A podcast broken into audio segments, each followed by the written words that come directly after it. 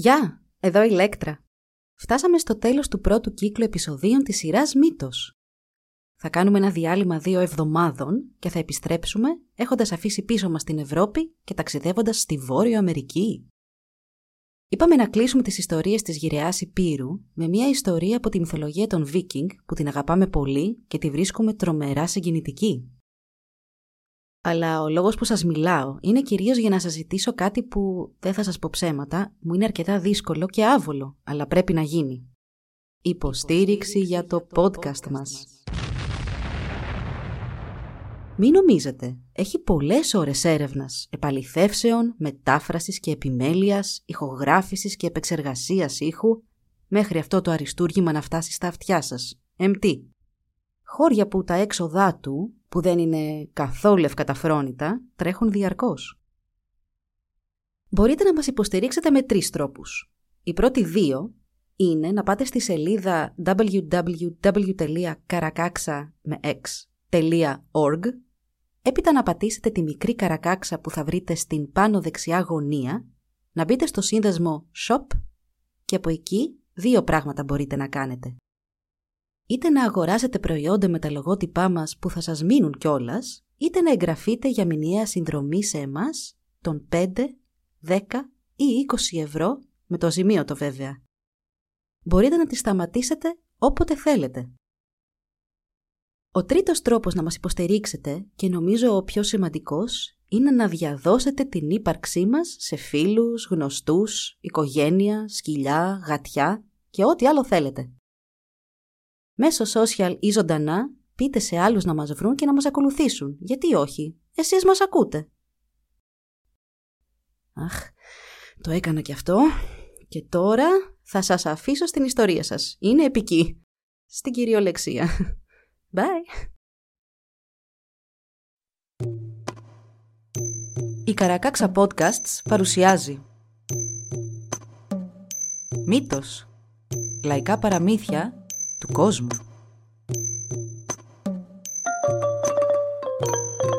Κάποιες ιστορίες μπορεί για κάποιους να περιλαμβάνουν ευαίσθητο υλικό. Για περισσότερες πληροφορίες για το κάθε επεισόδιο, συμβουλευτείτε τις σημειώσεις του όπου βρήκατε αυτό το podcast.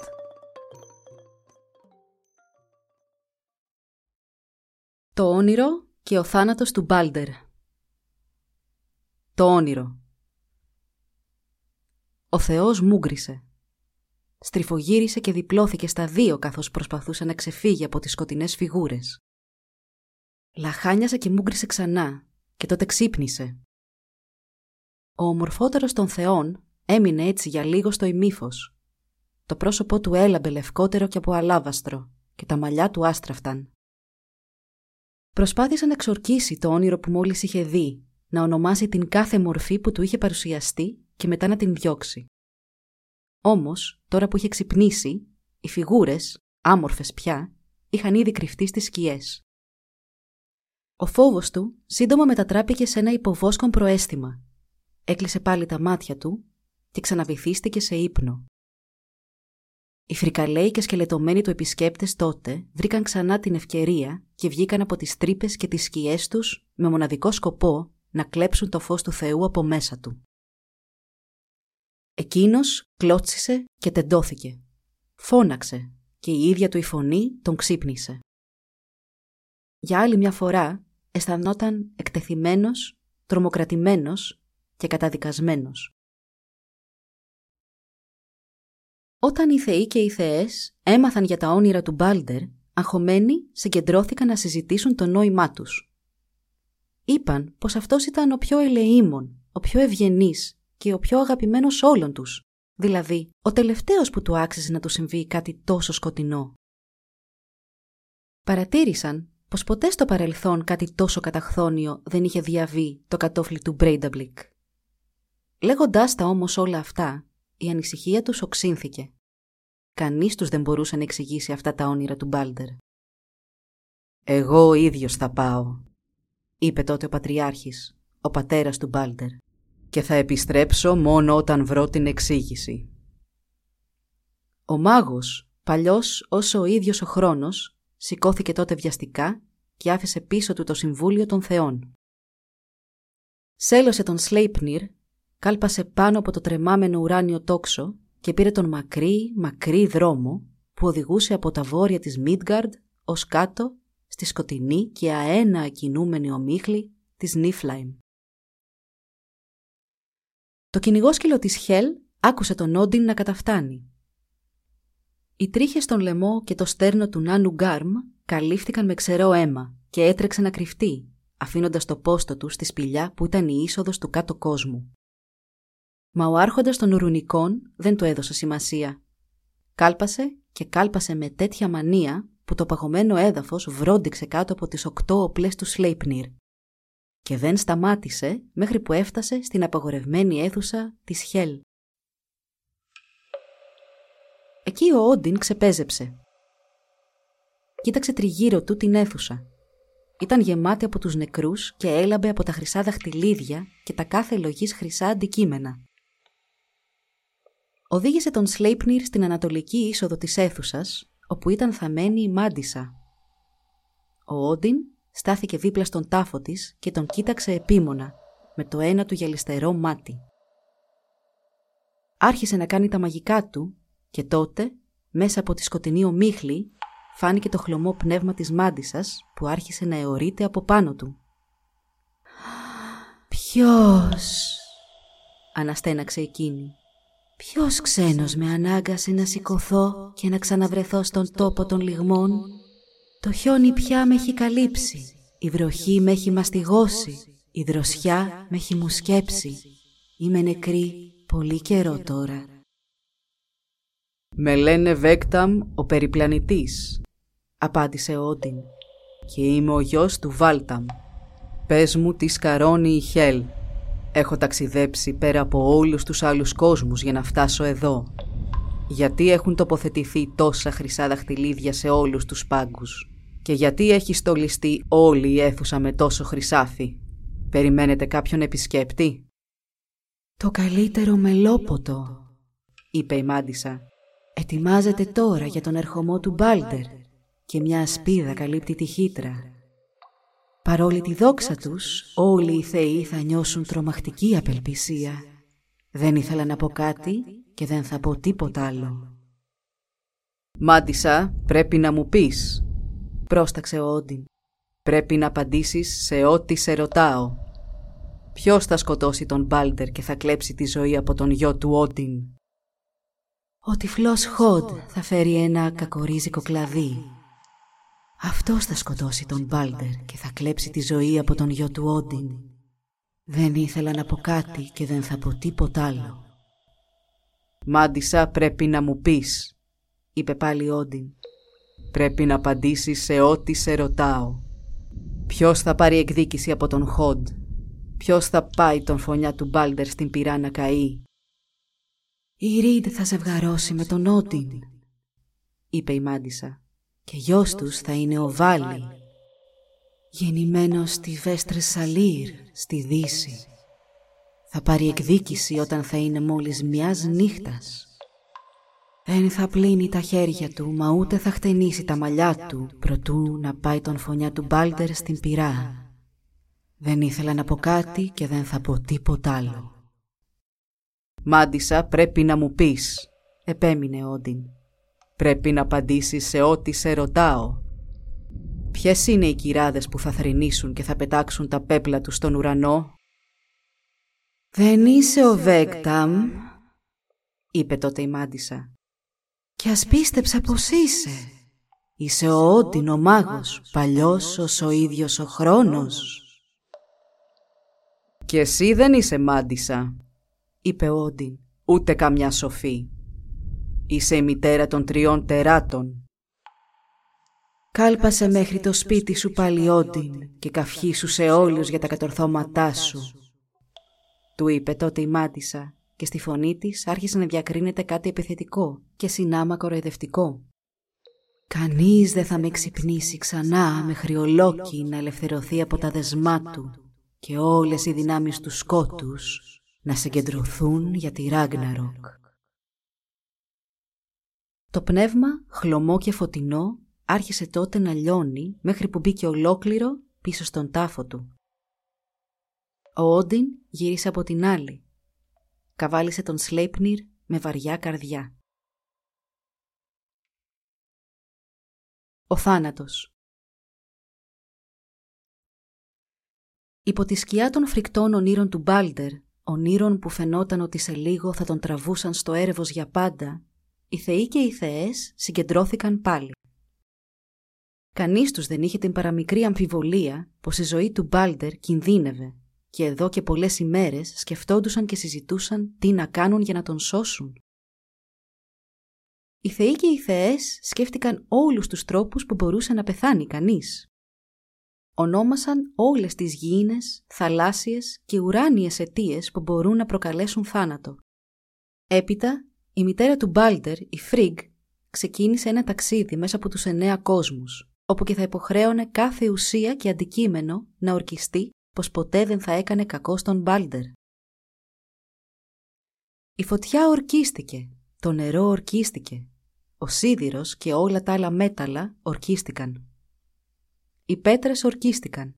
Τίποτα δεν μπορούσε να σταματήσει τη φρίγκα από την αποστολή της, ούτε να αντισταθεί στην ακαταμάχητη δύναμη της πυθούς της.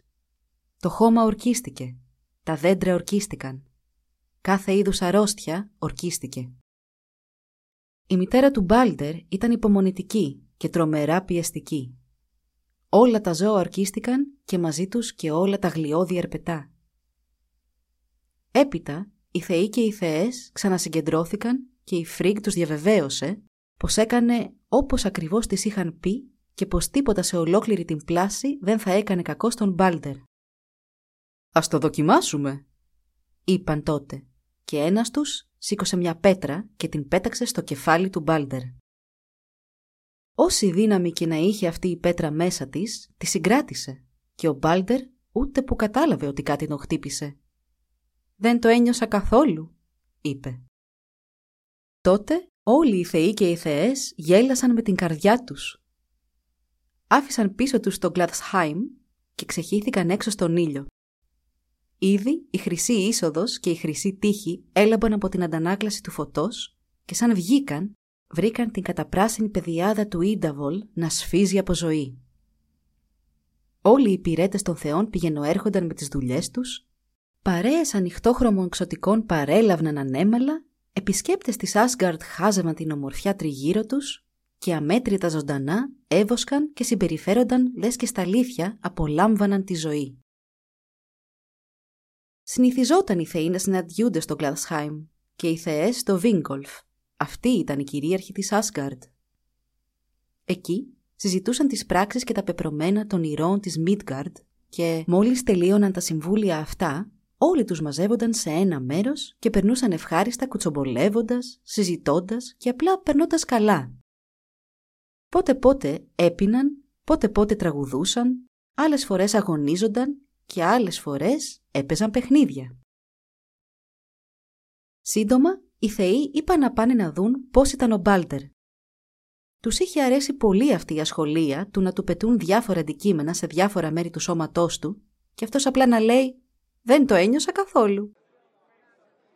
Οι θεοί με αυτό γελούσαν και όλο και ανέβαζαν τον πύχη δυσκολίας των δοκιμασιών. Μάλιστα, κάποια στιγμή ξεθάρεψαν τελείως και έστειναν τον Μπάλτερ στον τοίχο σαν στόχο. Κάποιοι του πετούσαν τότε βελάκια με απίστευτα μητερές άκρες, τα οποία όμως ίσα που τον άγγιζαν και μετά έπεφταν στο πάτωμα. Άλλοι έφεραν ολόκληρους βράχους και του τους πετούσαν κατά κέφαλα. Άλλοι τον χτυπούσαν με τσεκούρια και άλλοι με ξύφι. Μα όσο καλοσμιλεμένες κι αν ήταν οι λεπίδες τους, στον Μπάλτερ δεν έκαναν ούτε γρατζουνιά. Έτσι, ο ομορφότερος και πιο καλοσυνάτος όλων των θεών είχε γίνει τώρα ο στόχος των πιο βίαιων επιθέσεων κι ας μην πάθαινε τίποτα. Όλοι οι παρευρισκόμενοι διασκέδαζαν τρομερά με αυτό το νέο παιχνίδι και πανηγύριζαν σαν τρελή κάθε φορά που ο Μπάλτερ τη γλίτωνε ξανά και ξανά. Όλοι εκτός από τον Λόκι. Ο Πανούργος παρακολουθούσε τι γινόταν με αδημονία και αποστροφή. Οι ταραχές και τα δεινά ήταν το οξυγόνο του και το να βλέπει τον Μπάλτερ να διασκεδάζει αλάβητος όλες αυτές τις επιθέσεις, τον αηδίαζε. Μέρα με τη μέρα αυτή η αντιπάθεια του Λόκη του Πανούργου μεγάλωνε και μεγάλωνε μέχρι που τον κατέλαβε πλήρως. Από τη μια αρνιόταν να συμμετέχει στο παιχνίδι αυτό, αλλά από την άλλη δεν μπορούσε και να μείνει μακριά. Ένα απόγευμα, εκεί που ο Λόκι στεκόταν τεμπέλικα στην πόρτα της αίθουσας του Γκλάδσχάιμ, κοιτάζοντας τη συγκέντρωση, κατέβασε μια ιδέα. Μισοέκλεισε τα μάτια, έγλειψε τα χείλη του με ευχαρίστηση και χαμογέλασε πλατιά. Χωρίς να τον καταλάβει κανείς, έφυγε από τον Μπούγιο και κατευθύνθηκε προς τη Φένσαλιρ. Ο Λόκι κοντοστάθηκε για λίγο. Δεν υπήρχε κανείς τριγύρω. Όταν σιγουρεύτηκε πως ήταν εντελώς μόνος, άρχισε να μουρμουρά το ξόρκι. Έτσι, ο μεταμορφωτής είχε γίνει στη στιγμή γριά γυναίκα. Η Φρίγκ βρισκόταν μόνη της στην αίθουσα του θρόνου και σε αυτό είχε υπολογίσει ο Λόκι. Κουτσένοντας, διέσχισε όλη την αίθουσα, ρουφώντας τη μύτη του και βήχοντας αειδιαστικά, με μίξες να του τρέχουν από τη μύτη, τις οποίες και σκούπιζε στα μαύρα κουρέλια που φορούσε. «Μα πού βρίσκομαι» ρώτησε απαιτητικά. Η Φρίγκ σηκώθηκε από τον θρόνο της, χαιρέτησε τη γριά γυναίκα και τη συστήθηκε. «Πω πω, βρίσκομαι πολύ μακριά από το σπίτι μου», είπε η γριά «και δεν νομίζω πως άξιζε κιόλας να έρθω ως εδώ».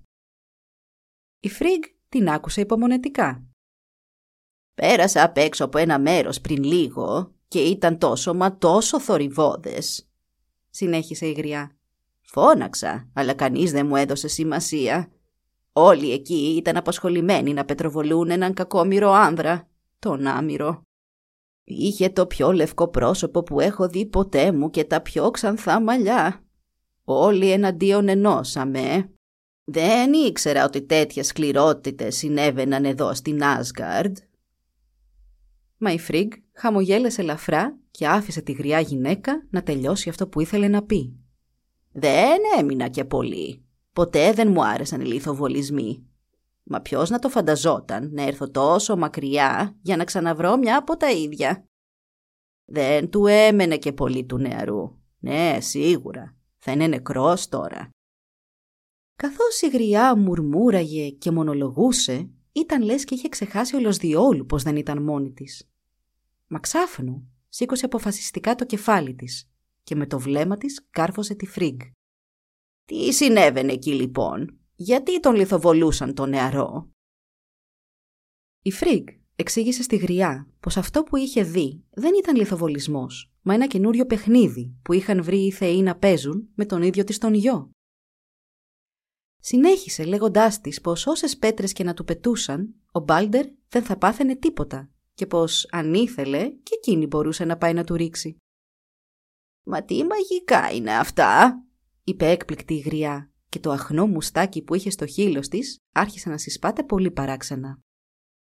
«Τίποτα δεν μπορεί να κάνει κακό στον Μπάλντερ», αποκρίθηκε η Φρίγκ. «Κανένα μέταλλο ή ξύλο δεν θα τον βλάψει. Όλα τα πράγματα μου το ορκίστηκαν». «Όλα», είπε η γριά. «Ακόμη και μια τσιμπιά αλάτι». Η Φρίγκ άρχισε να ενοχλείται από αυτή την πολυλογού και σε αυτό απλά σήκωσε τους ώμους της αδιάφορα, ελπίζοντας πως η γριά θα τελείωνε την κουβέντα τους εκεί. «Όλα», επανέλαβε η γριά ρουφώντας τη μύτη της. «Θες να μου πεις ότι όλα τα πράγματα σου έχουν ορκιστεί πως δεν θα βλάψουν τον Μπάλντερ» «Όλα», επανέλαβε η Φρίγκ. «Εκτός από έναν μικρό θάμνο που φυτρώνει στα δυτικά της Βαλχάλα, τον Ιξό. Ήταν τόσο μικρός που δεν ασχολήθηκα μαζί του».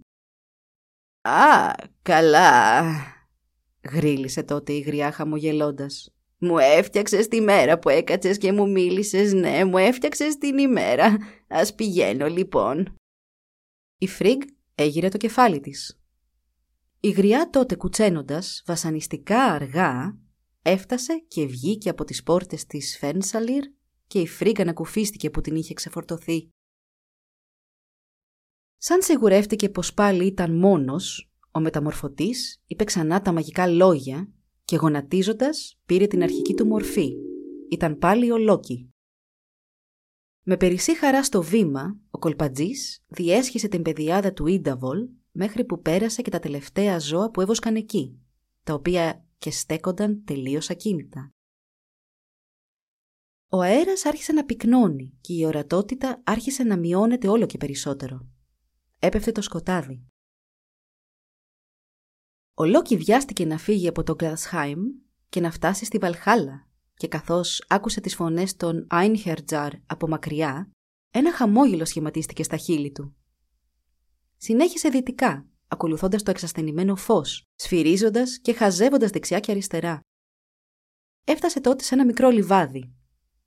Εκεί, μήτε ριζωμένο στο νερό, μα μήτε και στη γη, τον είδε να ξεφυτρώνει από τον κορμό μιας γέρικης βελανιδιάς. Ο μικρός ιξός. Οι καρποί του γυάλιζαν σαν τσαμπιά από θολά μάτια. Τα φύλλα του πράσινα και κτρινοπράσινα, τα κλαδιά του και οι φύτρες του ένα βαθύτερο πράσινο. Στο φως της ημέρας φαινόταν παράτερος με το περιβάλλον του, πόσο μάλλον τώρα στο ημίφος. Ο Λόκι άρπαξε τον μικρό θάμνο και τον τράβηξε ώσπου τον ξερίζωσε από τον κορμό της βελανιδιάς. Άφησε πίσω του το λιβάδι και πήρε τον δρόμο για τον Γκλαδσχάιμ. Παράλληλα άρχισε να μαδάει τον θάμνο αναζητώντας το πιο ίσιο και χοντρό κλαδί που μπορούσε να βρει. Βρήκε ένα που ήταν μακρύ σαν μπράτσο και το καθάρισε από φύλλα και μικρότερα κλαδιά, αφήνοντας πίσω του ίχνη στο έδαφος. Του ακόνησε την άκρη, έβαλε το κλαδί στη ζώνη του και φτάνοντας στον προορισμό του, διέσχισε την πόρτα της αίθουσας. Τόσο απορροφημένοι ήταν όλοι όσοι είχαν μαζευτεί για το παιχνίδι στο Γκλαδσχάιμ, που κανείς δεν είχε προσέξει τον Λόκι ούτε να φεύγει, μα ούτε και να επιστρέφει. Ο Πανούργος κοίταξε τριγύρω και χαμογέλασε όταν είδε ότι στο πλήθος βρισκόταν και η Φρίγκ.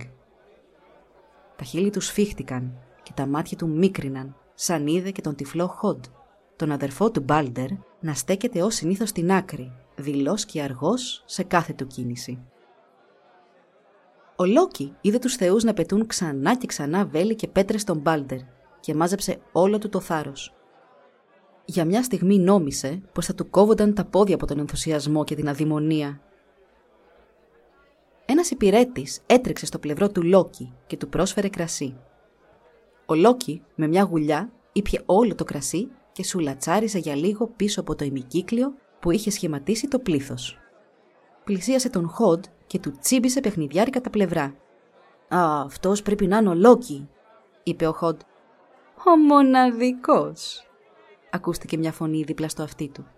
«Λοιπόν, τι θες» «Γιατί δεν συμμετέχεις κι εσύ στο γλέντι, γιατί δεν πετάς κι εσύ βέλη και πέτρες στον αδερφό σου» «Γιατί δεν βλέπω πού είναι», είπε ο Χοντ και ο Λόκι έκανε μια γκριμάτσα. «Και επίσης δεν έχω και κάτι να του ρίξω». «Α, δεν είναι σωστά πράγματα αυτά», είπε τάχα προσβεβλημένος ο Λόκι. «Δεν κάνουν καλά που σε αγνοούν έτσι. Στο κάτω-κάτω εσύ δεν είσαι ο αδερφός του». «Τίποτα καλό δεν συμβαίνει όταν κρατάμε μακροχρόνια πικρία», είπε ατάραχος ο Χοντ, που είχε μάθει τόσο καιρό να ζει με αυτόν τον τρόπο. Τα λόγια του Χοντ ίσα που ακούστηκαν όταν στην αίθουσα ξέσπασαν εκ νέου πανηγυρισμοί και γέλια. «Τι ήταν αυτό» ρώτησε ο Χοντ. «Μια από τα ίδια», είπε ο Λόκι. «Άλλο ένα βέλος βρήκε τον στόχο του. Αλλά τώρα ήρθε και η σειρά σου, Χοντ. Πρέπει και εσύ να παίξεις με τον αδερφό σου, όπως κάνουν όλοι». «Μα δεν έχω όπλο», επανέλαβε ο Χοντ. «Πάρε αυτό εδώ το ξυλάκι τότε», είπε ο Λόκι και έβαλε στο χέρι του Χοντ το βέλος από υξό. «Θα σου υποδείξω που στέκεται ο Μπάλτερ και θα σου καθοδηγήσω το χέρι να του ρίξεις». Τα μάτια του Λόκι τώρα είχαν πάρει φωτιά. Ολόκληρο το σώμα του κεγόταν και στο πρόσωπό του φαινόταν μια ζωφερή χερεκακία και μια πρωτόγονη πείνα. Ο Χοντ πήρε στο χέρι του το βέλος από υξό και με τη βοήθεια του Λόκι το έριξε στον αδερφό του. Το βέλος πέταξε από τη μια άκρη της αίθουσας μέχρι την άλλη και χτύπησε τον Μπάλτερ. Τον τρύπησε και πέρασε από μέσα του. Ο Θεός έπεσε στο έδαφος. Ήταν νεκρός. Δεν ακουγόταν πια τίποτε στο Γκλάδσχάιμ. Κανείς ήχος, μόνο μια εκοφαντική ησυχία. Οι θεοί δεν μπορούσαν να μιλήσουν. Είχαν μείνει να κοιτούν τον ομορφότερο και σοφότερο από όλους τους, να κοίταται έτσι χάμο, λαμπερός αλλά πεθαμένος. Δεν μπορούσαν ούτε να κινηθούν από εκεί που στέκονταν, έστω να πάνε να τον σηκώσουν. Οι θεοί κοίταξαν ο ένας τον άλλο και ύστερα κοίταξαν τον Χοντ και τον Λόκι. Αμέσως ήξεραν, δεν είχαν καμία αμφιβολία για το ποιος είχε σκοτώσει τον Μπάλτερ, αλλά δεν μπορούσαν να πάρουν εκδίκηση. Όλο το Γκλαδσχάιμ ήταν ευλογημένο και κανείς τους δεν ήθελε να είναι ο πρώτος που θα έχινε το αίμα άλλου σε αυτό το καταφύγιο. Ο Χοντ δεν μπορούσε να δει το έντονο βλέμμα της ομίγυρης εκείνη τη στιγμή και ο Λόκι δεν μπορούσε να το αντέξει. Με έναν πίδο έφτασε μέχρι τις πόρτες του Γκλαδσχάιμ και εξαφανίστηκε στο σκοτάδι. Τότε έσπασε και αυτή η ανυπόφορη ησυχία. Οι θεοί άρχισαν να κλαίνε και να θρυνούν, να χτυπιούνται και να οδύρονται. Το κλάμα ενός είχε ξεκλειδώσει τον πόνο όλων τους.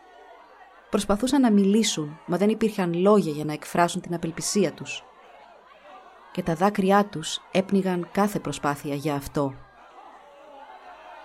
Εκεί βρισκόταν και ο ίδιος ο Όντιν, ο οποίος φαινόταν να έχει επηρεαστεί περισσότερο από όλους τους θεούς και τις θεές. Αυτός ήξερε καλύτερα ότι αυτό που συνέβη ήταν η πιο τρομερή συμφορά που είχε βρει ποτέ θεούς και ανθρώπους και εκείνη τη στιγμή μπορούσε να προβλέψει το μέλλον που θα ακολουθούσε τον θάνατο του γιού του. Πρώτη μίλησε η Φρίγκ. «Θέλει κανείς», είπε με αδύναμη και τρεμάμενη φωνή. «Θέλει κανείς εδώ να γίνει ο πιο αγαπημένος και ακριβός μου» ρώτησε και όλοι γύρισαν και την κοίταξαν. «Υπάρχει κάποιος εδώ να κάνει το μακρύ ταξίδι μέχρι την Χέλ και να πάει να βρει τον Μπάλντερ». Τότε οι θεές έκρυψαν τα πρόσωπά τους στις χούφτες τους και άρχισαν ξανά να κλαίνε. «Υπάρχει κάποιος εδώ», επανέλαβε η Φρίγκ, αυτή τη φορά δυνατότερα και πιο στεναρά. «Να δώσεις στη Χέλ λίτρα» να της προσφέρει κάποιο αντίτιμο να επιτρέψει στον γιο μου τον Μπάλτερ να γυρίσει σπίτι του στην Άσγκαρτ. Τότε ένα βήμα μπροστά έκανε ο Χέρμοντ, ο γιος του Όντιν, που όλοι τον θαύμαζαν για την τόλμη και το θάρρος του. «Εγώ θα πάω», είπε. «Είμαι έτοιμος τώρα κιόλας». Ένας αναστεναγμός ανακούφισης ακούστηκε σε ολόκληρο τον Γκλάδσχάιμ. Ο Όντιν πρόσταξε τους υπηρέτες του, οι οποίοι γρήγορα γύρισαν φέρνοντα μαζί τους τον Σλέιπνιρ, το άτι του ίδιου του Όντιν. Ο πατέρας τότε πήρε τα γκέμια και τα έδωσε στον Χέρμοντ. Στο Γκλαδσχάιμ, ο Χέρμοντ καβάλισε τον Σλέιπνιρ. Κοίταξε τριγύρω του όλους τους θεούς και τις θεές και το άψυχο σώμα του Μπάλτερ. Σήκωσε το χέρι του και σπυρούνιασε το άλογο. Ο Σλέιπνιρ κοπάνισε τις οπλές του στο μαρμάρινο πάτωμα της αίθουσας και θεός και άλογο εξαφανίστηκαν μέσα στη σκοτεινή νύχτα. Οι θεοί και οι θεές δεν κοιμήθηκαν εκείνο το βράδυ. Οργάνωσαν μια σιωπηλή αγρυπνία στο Γκλαδσχάιμ. Μαζεμένοι γύρω από το λαμπερό κορμί του Μπάλτερ, ο καθένας τους ήταν τώρα έρμεο των σκέψεων, ελπίδων και φόβων του. Θα μπορούσε ο Χέρμοντ να φέρει πίσω από τους νεκρούς τον Μπάλτερ. Με ποιο τρόπο να πάρουν εκδίκηση για τον θάνατό του και για τη δυστυχία του αδερφού του Χοντ; Ποια τιμωρία άρμοζε στον Λόκι; Και τέλος τι σήμαινε ο θάνατος του ενός για όλους τους; Καινούρια μέρα άρχισε να ξημερώνει. Ένα μυστήριο φως άγγιξε την Ανατολή και άρχισε γρήγορα να εξαπλώνεται απ' άκρη σ' άκρη. Με πόνο στην καρδιά Τέσσερις θεοί σήκωσαν το σώμα του Μπάλτερ στους ώμους και οι υπόλοιποι σχημάτισαν μια πομπίξο πίσω τους. Έφτασαν ως την ακτή και τοποθέτησαν τη σωρό του Μπάλτερ στο Ρίγκχορν, το μεγαλόπρεπο πλοίο του με την γυριστή πλώρη. Οι θεοί ήθελαν να φτιάξουν την πυρά μέσα στο πλοίο, ανάμεσα στο κατάρτι και την πρίμνη και να το σπρώξουν στα νερά, μα η θλίψη όλων τους ήταν τέτοια που δεν τους είχε μείνει καθόλου δύναμη. Όσο και να έσπροχναν το πλοίο να κυλήσει στους πασάλους για να φτάσει στο νερό, δεν τα κατάφερναν. Έστελαν τότε αγγελιοφόρο μέχρι την Γιώτουνχάιμ να καλέσει για βοήθεια την γιγάντισα Χιρόκιν. Στο μεταξύ, το πλήθος της Άσγκαρντ έκατσε στην ακτή και χάζευε το κύμα που έσκαγε. Καθένας μόνος του, χαμένος στις σκέψεις και της στεναχώρια του, χωρίς μυαλό να παρηγορήσει τους άλλους. Μετά από λίγο κατέφτασε και η Χιρόκιν. Ήταν τεράστια και σκυθροπή και καβαλούσε έναν λύκο με φίδια για γέμια.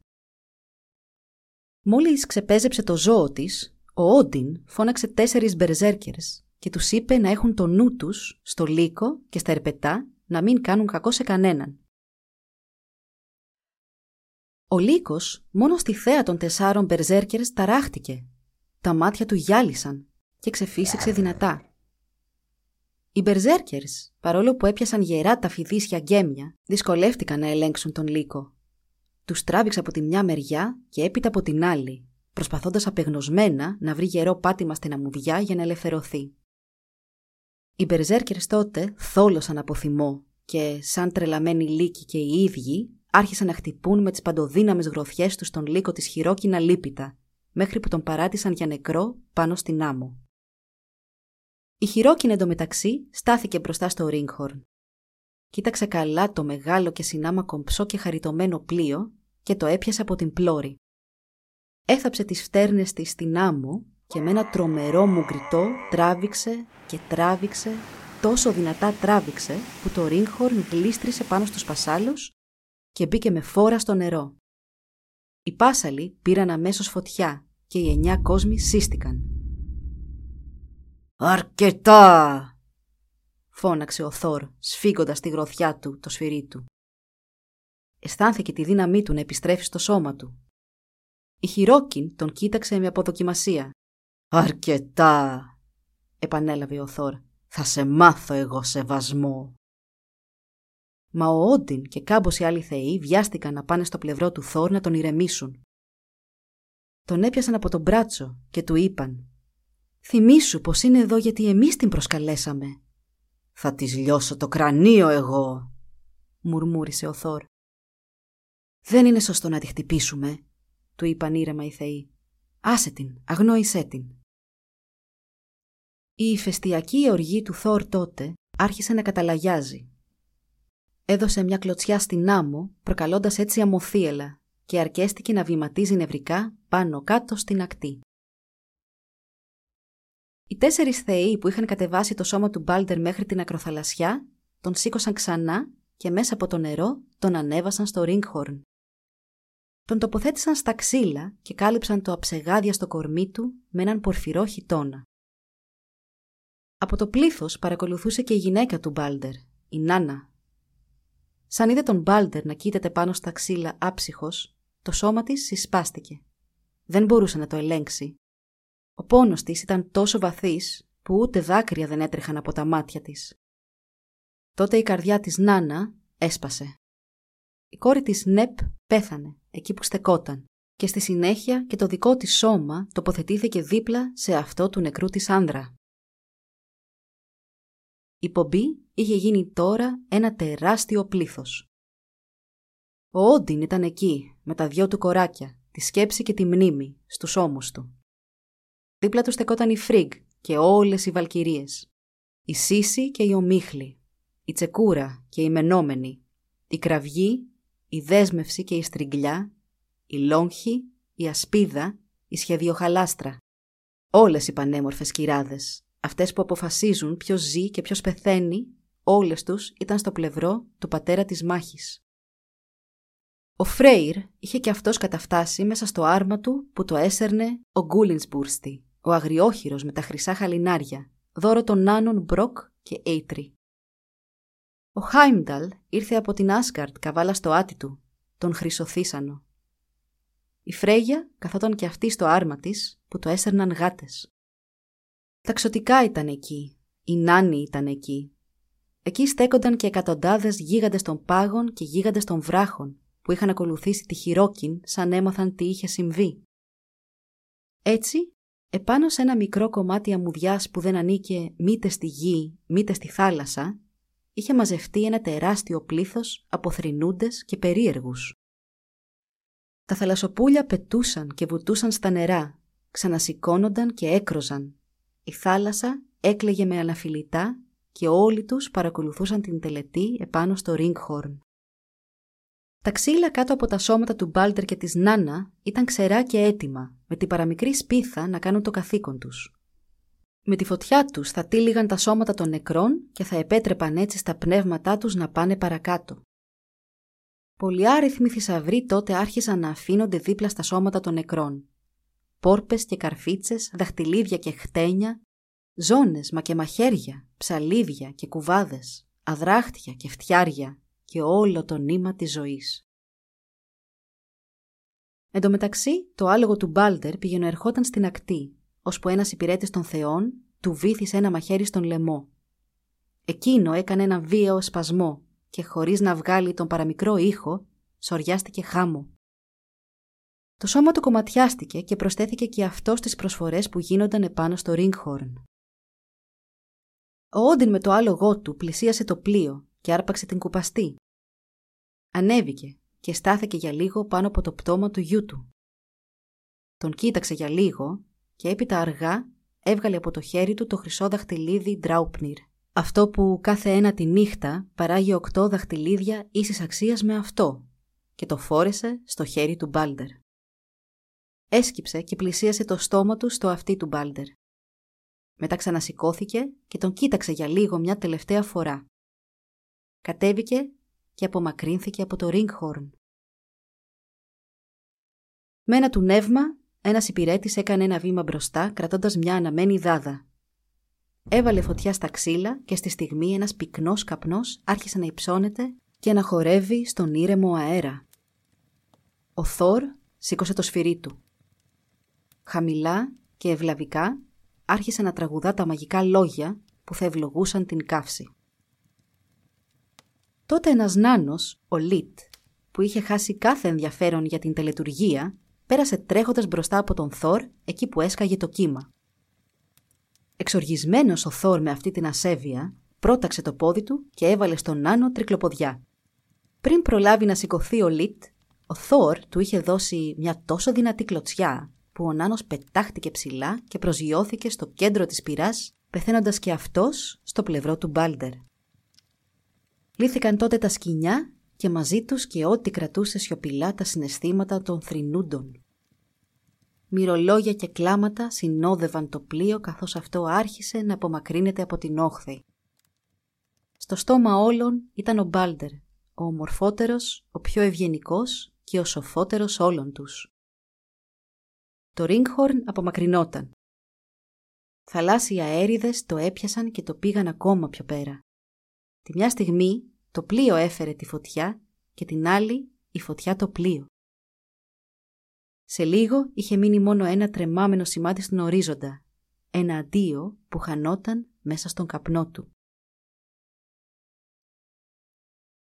Για εννέα νύχτες κάλπαζε ο Χέρμοντ στη βάση μιας χαράδρας τόσο βαθιάς και σκοτεινής που δεν μπορούσε να διακρίνει τίποτα. Σε λίγο το έδαφος κάτω του είχε δώσει τη θέση του στα παγωμένα χέρια του κάτω κόσμου που άρχισαν να τον αναζητούν για να τον τραβήξουν κάτω. Ο Θεός πέρασε και πολλά ποτάμια που όλα τους πήγαζαν από τη χύτρα της Βέργελμιρ. Το δροσερό Σβόλ και το ορμητικό Γκούνθρα. Το Φιόρμ και το βραστό Φίμπουλθουλ το τρομερό Σλιντ και τα κακοτάξιδα Χρίτ, Σιλκ, Ιλκ, το πλατή Βιντ και το Λέιπτ που έρεε γρήγορος σαν αστραπή.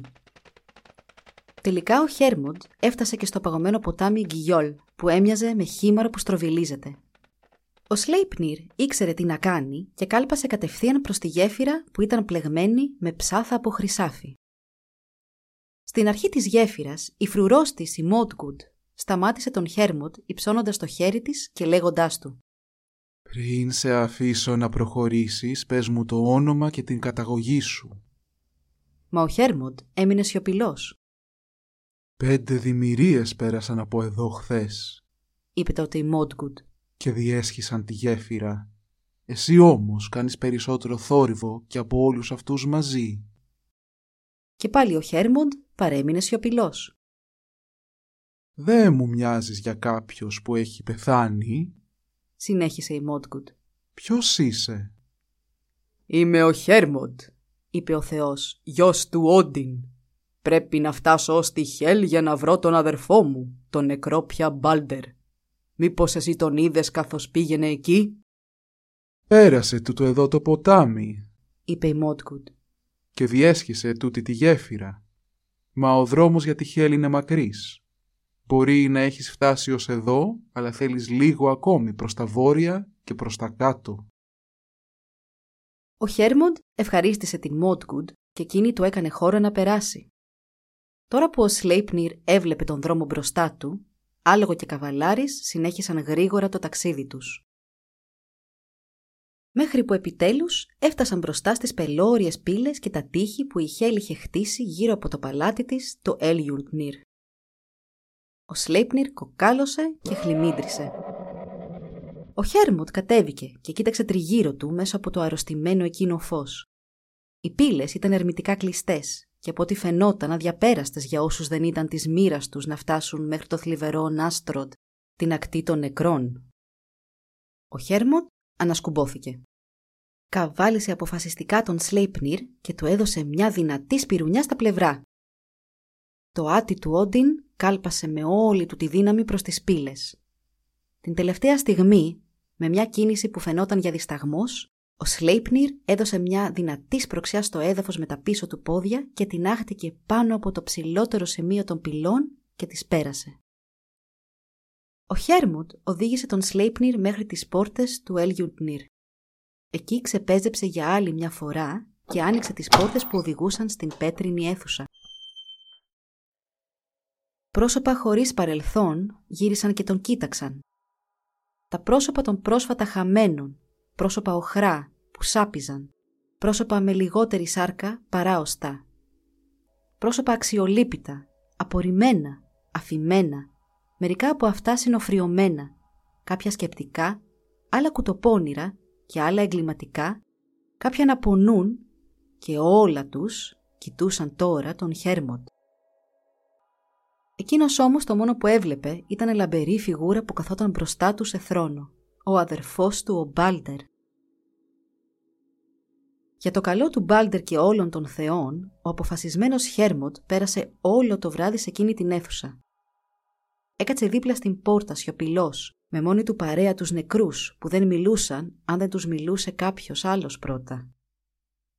Περίμενε να σηκωθεί η Χέλ από το κρεβάτι της ασθένειας και να τραβήξει τις κουρτίνες της εκτιφλωτικής δυστυχίας. Το πρόσωπο και ο κορμός της Χέλ ήταν ζωντανής γυναίκας, μα η λεκάνη και τα πόδια της σάπιζαν έτσι όπως σαπίζουν τα πτώματα. Πλησίασε τον Θεό και ήταν σκυφροπή και κατηφής. Ο Χέρμου τη χαιρέτησε και της είπε για τον πόνο των θεών. Της είπε πως η Άσγκαρτ είχε βυθιστεί στον θρήνο και στη θλίψη. Διάλεξε τα λόγια του πολύ προσεκτικά, ώστε να εκφράζουν μόνο αγάπη και φροντίδα, και ζήτησε από την Χέλ να αφήσει τον Μπάλντε να γυρίσει σπίτι μαζί του. Η Χέλ σκέφτηκε για λίγο και, αν και η έκφρασή της δεν άλλαξε καθόλου, είπε δεν είμαι και τόσο σίγουρη πως ο Μπάλντερ είναι τόσο αγαπητός όσο λες. Περίμενε να πάρει κάποια απάντηση από τον Χέρμοντ, μια απάντηση που δεν ήρθε ποτέ. Παρόλα αυτά, συνέχισε τότε, μπορούμε πάντα να κάνουμε μια δοκιμή. Μιλούσε όσο αργά κινούνταν οι δυο της υπηρέτες, η Γκαγκλάτη και Γκαγκλότ. Κάθε ήχος που έβγαινε από τα χείλη της ήταν απλά ένα διάλειμμα ανάμεσα στις σιωπές της. Αν όλα τα πράγματα στους εννιά κόσμους, ζωντανά και νεκρά, κλάψουν για τον χαμό του Μπάλτερ, δήλωσε η Χέλ, ας γυρίσει στην Άσκαρ.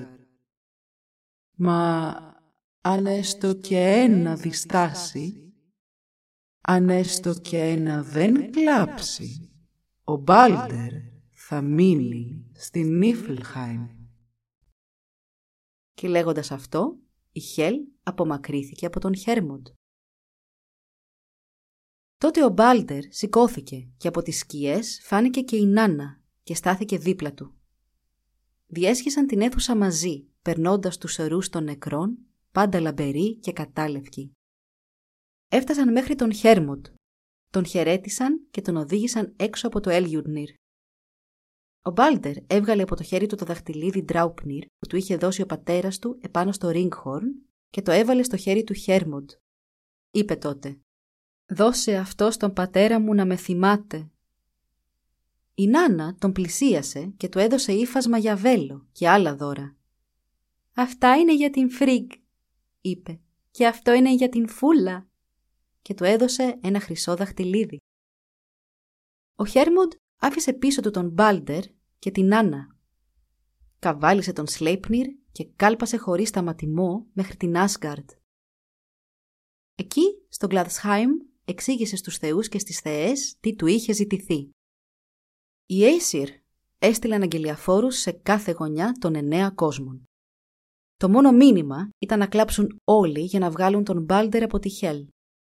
Όπως όλα τα πράγματα είχαν κάποτε ορκιστεί να μην τον βλάψουν, έτσι τώρα έκλεγαν για να τον φέρουν πίσω. Έκλεγε η φωτιά, ο σίδηρος και όλα τα μέταλλα έκλεγαν. Έκλεγαν και οι πέτρες και όλα τα πουλιά. Όλες οι αρρώστιες έκλεγαν. Όλα τα ζώα έκλεγαν. Το χώμα έκλεγε μαζί του και τα δέντρα. Όλα τα δηλητηριώδη φυτά έκλεγαν και όλα τα ερπετά. Τα ερπετά που κλαίνε όταν τα καλύπτει πάχνη και αρχίζουν να ζεσταίνονται ξανά. Οι αγγελιαφόροι είχαν αρχίσει να επιστρέφουν στην Άσκαρτ και όλοι τους ήταν σίγουροι πως δεν τους είχε ξεφύγει τίποτα. Τότε όμως συνάντησαν μια γιγάντισσα που καθόταν μόνη της σε μια σπηλιά. «Πώς σε λένε» τη ρώτησε ένας τους. «Θοκ», απάντησε η γιγάντισσα. Οι αγγελιαφόροι τότε άρχισαν να εξηγούν την αποστολή τους και ζήτησαν από την Θοκ να κλάψει μαζί με όλα τα άλλα πράγματα. Να κλάψει και να κλάψει μέχρι να βγει ο Μπάλτερ από την Χέλ. Η γιγάντισσα κοίταξε περιφρονητικά τους αγγελιαφόρους και τους είπε «Η Θοκ δεν θα χύσει ούτε ένα δάκρυ για τον Μπάλτερ και την κηδεία του. Σκασίλα μου για τον γιο του γέρου. Τι ζωντανός, τι νεκρός. Δεν με επηρεάζει καθόλου. Ας κάνει η Χέλ ό,τι νομίζει. Παρόλα τα παρακάλια και τις οικεσίες των αγγελιοφόρων, η Θοκ αρνήθηκε, ακόμη και να τους ξαναπευθύνει τον λόγο. Δεν έπαιρνε τίποτα πίσω και ούτε θα έκλαιγε. Έτσι την άφησαν οι αγγελιαφόροι και με βήματα βαριά διέσχισαν τον Bifrost. Χωρίς να πουν λέξη, φάνηκε από μακριά τι μαντάτα θα έφερναν πίσω. Οι θεοί και οι θεές πόνεσαν αβάσταχτα. Αισθάνθηκαν γέροι και συγχυσμένοι και αδύναμοι και ανήσυχοι. Κανείς τους όμως δεν αμφέβαλε πως η Θόκ, η γιγάντισσα στη σπηλιά, ήταν στα αλήθεια ο Λόκι.